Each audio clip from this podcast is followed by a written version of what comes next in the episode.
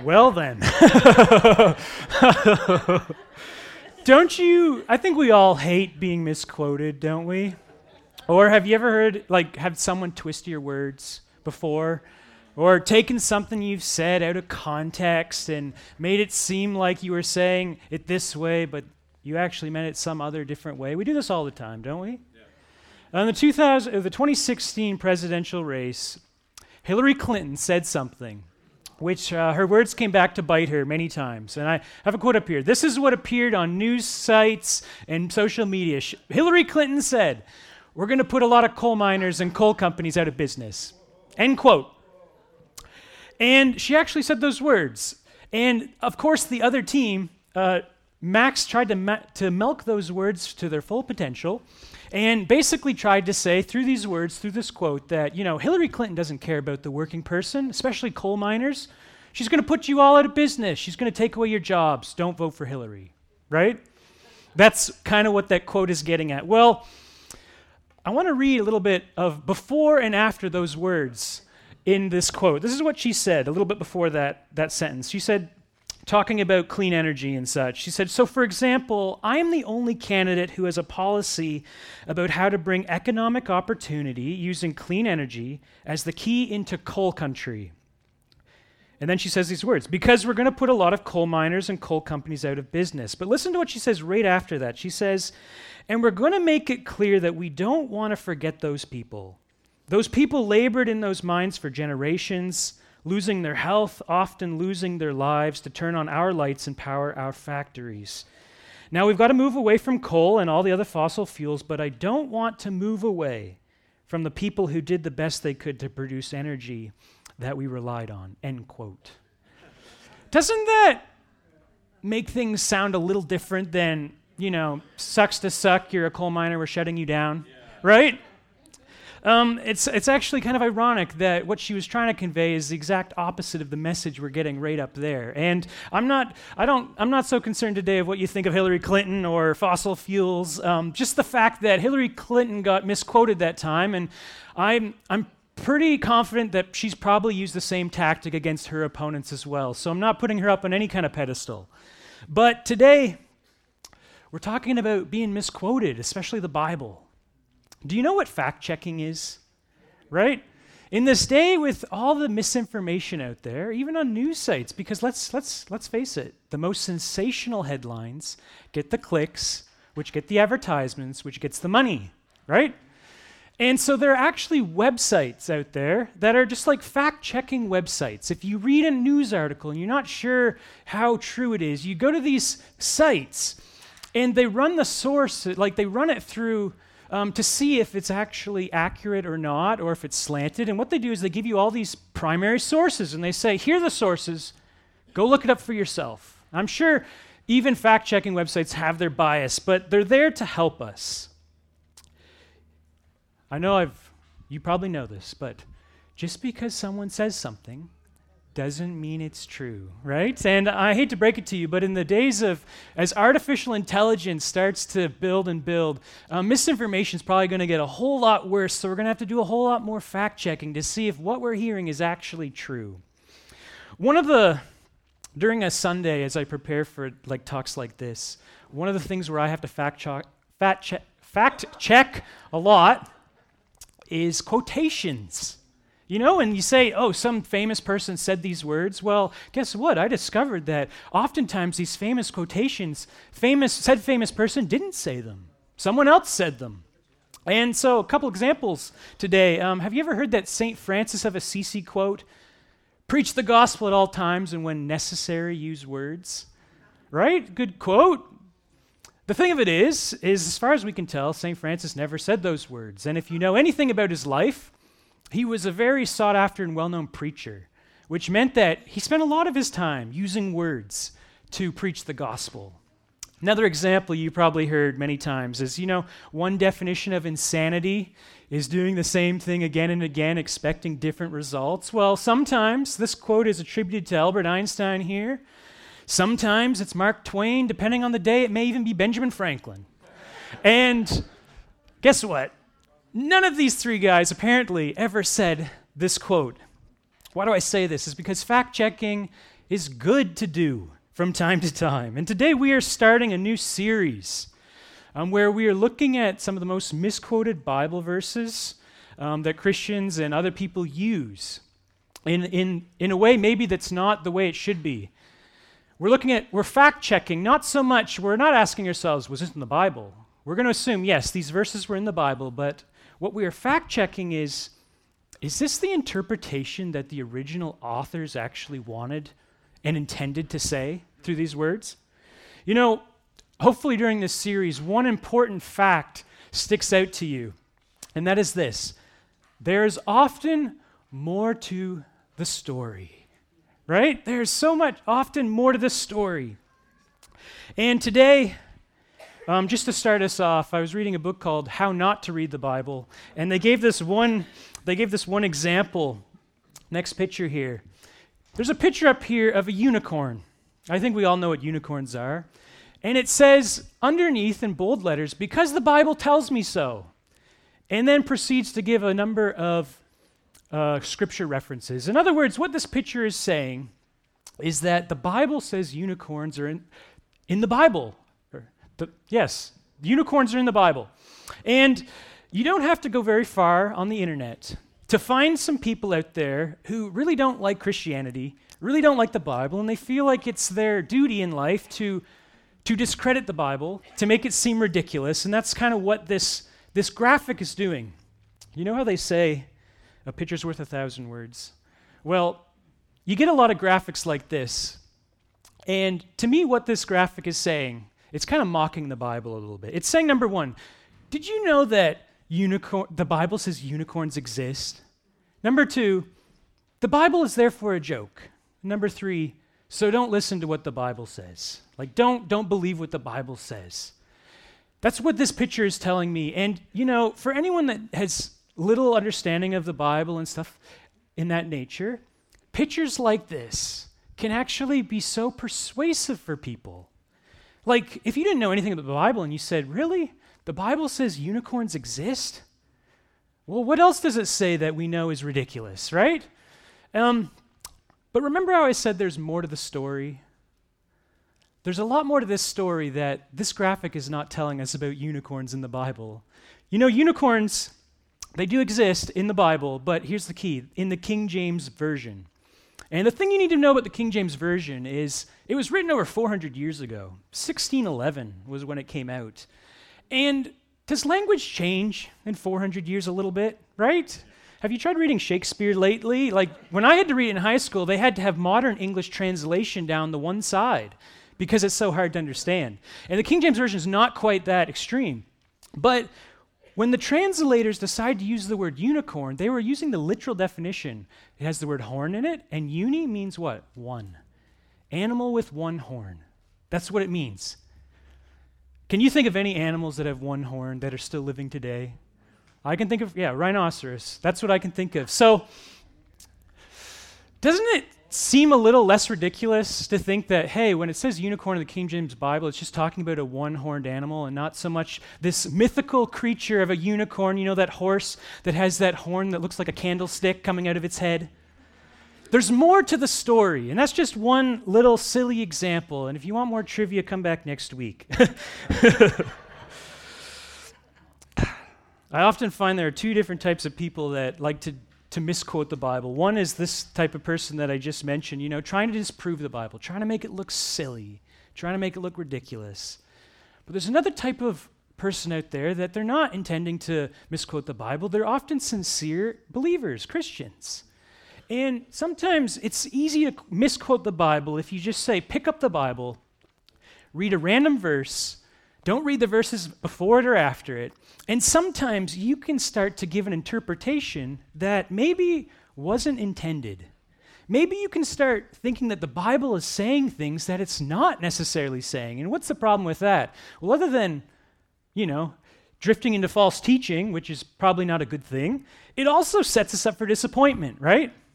Like, what if you thought that the Bible said that if you come to Jesus, your life is going to be carefree and worry free for the rest of your life? What if you thought that? Well, you're going to come to the Lord and then you're going to go out into this world and then bad things are going to happen and you're going to be like, what's going on? I thought that the Bible says that we should have like this worry free life, but it never said that, right? And it becomes discouragement. Kind of reminds me of Melissa, my wife. She had a roommate in college from Haiti, and she was telling us one day as a girl, she used to watch Superman like so many other kids did. And she thought, you know, well, Superman can fly. If I put on a cape, why can't I fly? And so apparently she climbs up onto the roof of her house. I'm assuming it was a flat roof, or there's a balcony, and she puts on a cape and she jumps off the roof of her house as a little girl, expecting to fly. Of course, we know she didn't fly, she fell. and I can't remember if she had broken bones or not, but at least she was here to tell the tale to me. So, when you think and believe something that maybe is not true, it can not only cause some discouragement, but maybe even a broken bone or two if it means jumping off of a house, thinking that you are Superman. Today, we are coming to a verse that is used often. Often, some of us here today, it's going to be one of our favorite verses. It's, uh, it's found in Philippians chapter 4, verse 13. And this is what the verse says in the, the New Living Translation. It says, For I can do everything through Christ who gives me strength. I can do everything through Christ who gives me strength. What a verse, right? There's a lot of places you could go. That's a versatile verse. It could, you know, work for a lot of things. And a couple of ways it's often used is I have a couple examples up here. First picture.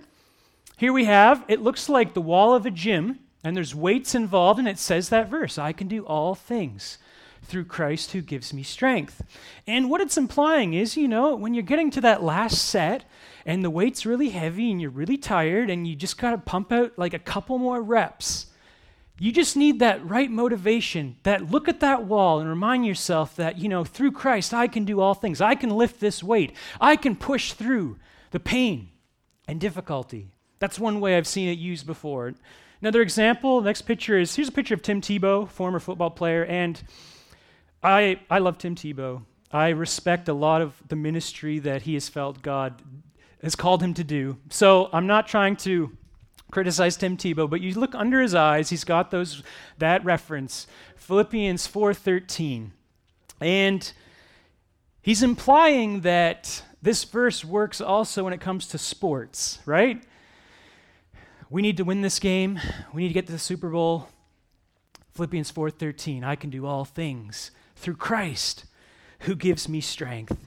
Both of these examples of using this verse, they're, they're saying something, right, without saying it. They're saying this that as believers, we can accomplish any task we put our mind to if Christ is the one empowering us, right? If Christ is in our lives, we can accomplish anything that we set our minds to. That's motivating, isn't it?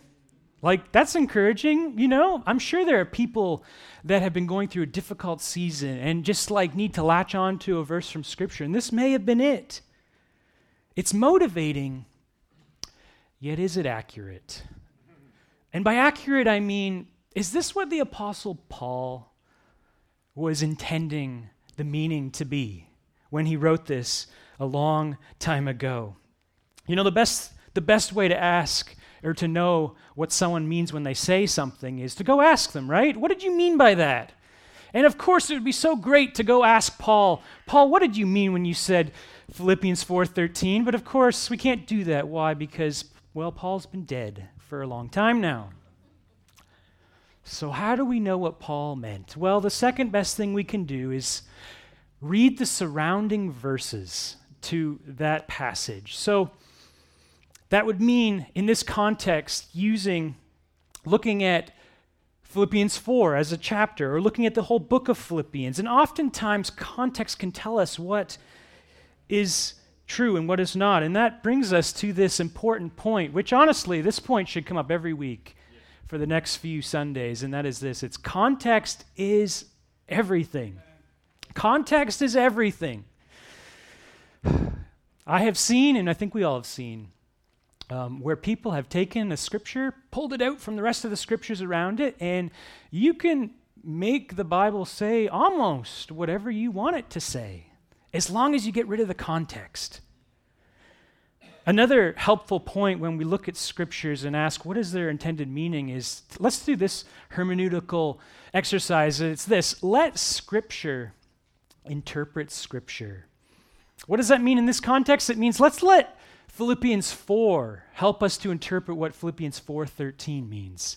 Let's let the book of Philippians help us to understand what maybe Paul is saying in Philippians 4:13. So I want to read that verse again, Philippians 4:13, only this time we're going to start in verse 10. We're going to go a few above it.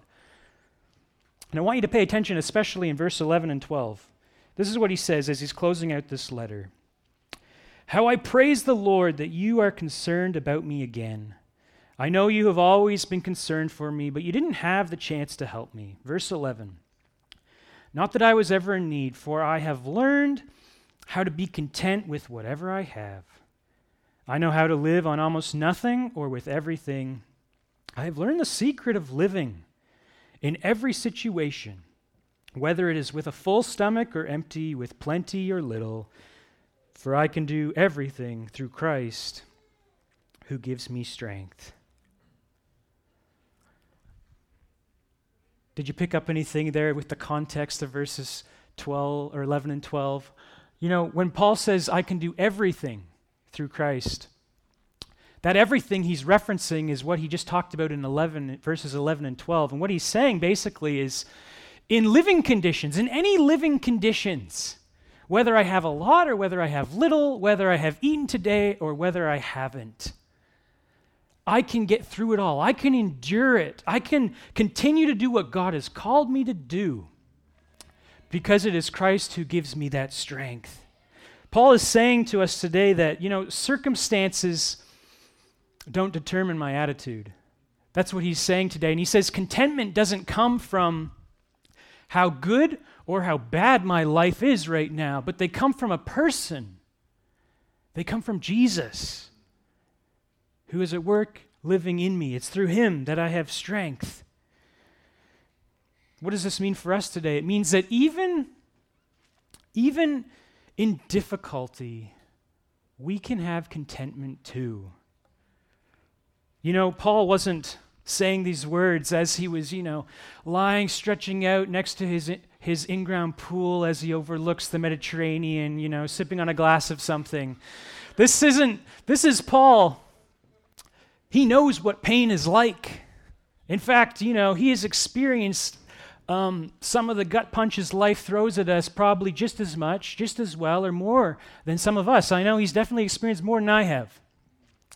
And actually, he wrote this letter of Philippians. Philippians is often called one of Paul's prison letters.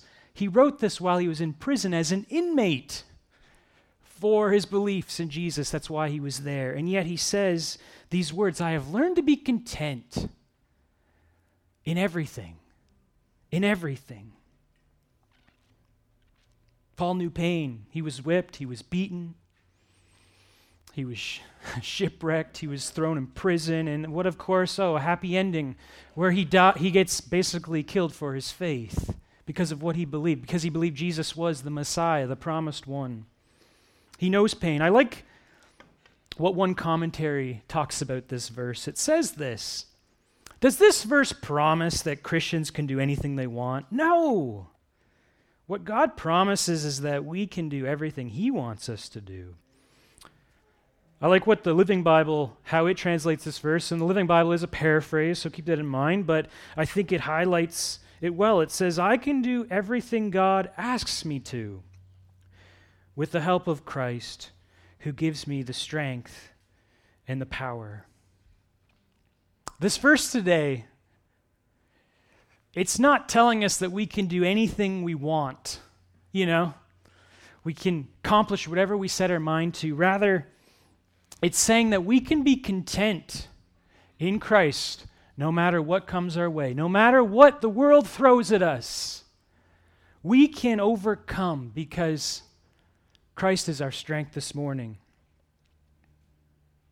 How how can we cultivate this contentment in our lives? Because I, am I mean, if I'm honest, am I always a content person? Are you always content?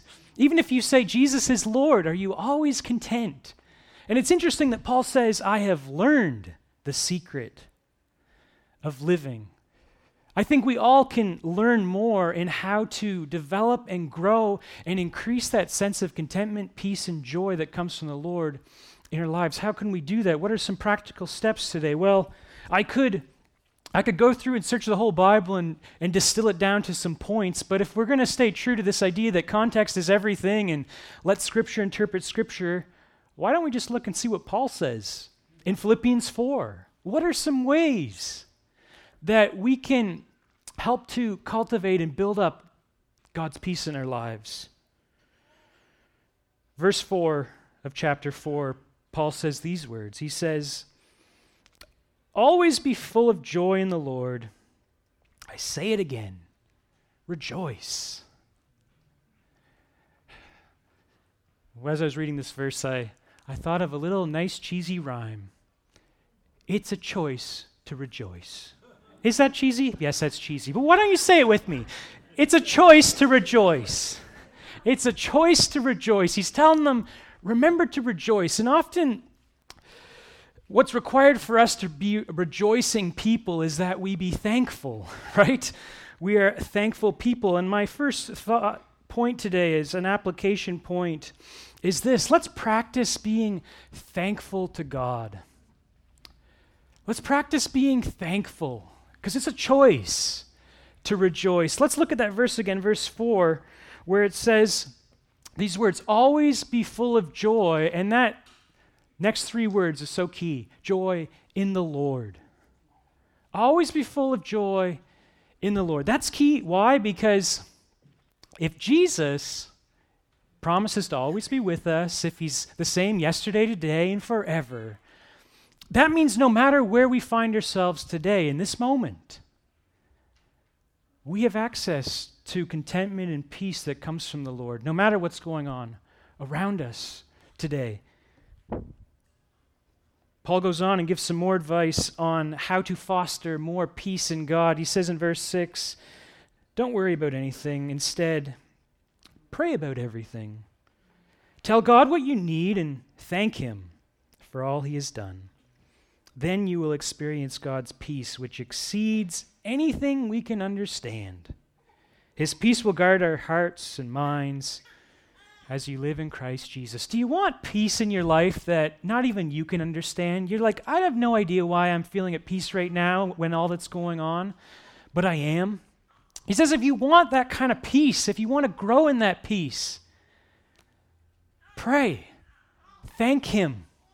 Thank Him for what He already has done in your life today. You know, I know many of us today Maybe setting aside a time to pray every day is, is hard. Our lives are busy and things happen. But I want to encourage you today to pray those five to ten second prayers. You know, when you're driving to work and you're just thinking about something, why not pray? Just a five, cent, five to ten seconds. Like even yesterday, I was thinking, you know, yesterday was some nice weather for the end of October, and the, the colors were nice, there was su- the sun was shining. And you know, to even just say, God, thank you for the beauty of yesterday. Thank you. Simple things that we can do. Practice being thankful, number one. Number two is to keep bringing our thoughts back to Jesus. That's a hard one. That's a hard one. Keep bringing your thoughts back to Jesus. Verses 8 and 9.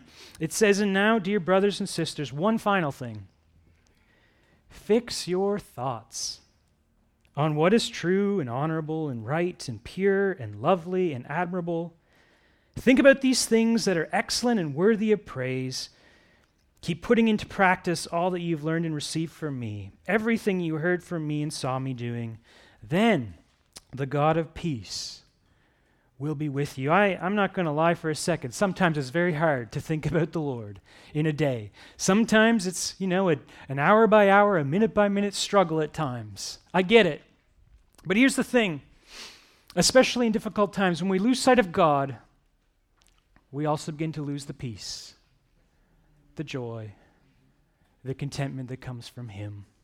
And I think all that what the Lord is asking us today is just, of course, we have things to do in our lives that aren't spiritual, right? We have jobs, we have things to attend to. But He's asking us today, just let's, let's include Him in those things. Even if it is those just five to ten second prayers throughout the day, let's just include Him. Let's bring Him back into our minds. Hebrews 12 2 says those words. Let's fix our eyes on Jesus, the pioneer and perfecter of our faith. Colossians 3 says similarly Set your minds on things above, not earthly things. For you died, and your life is now hidden with Christ in God. Let's keep our eyes on Him today. Back to that verse that we were looking at. For I can do anything through Christ who gives me strength.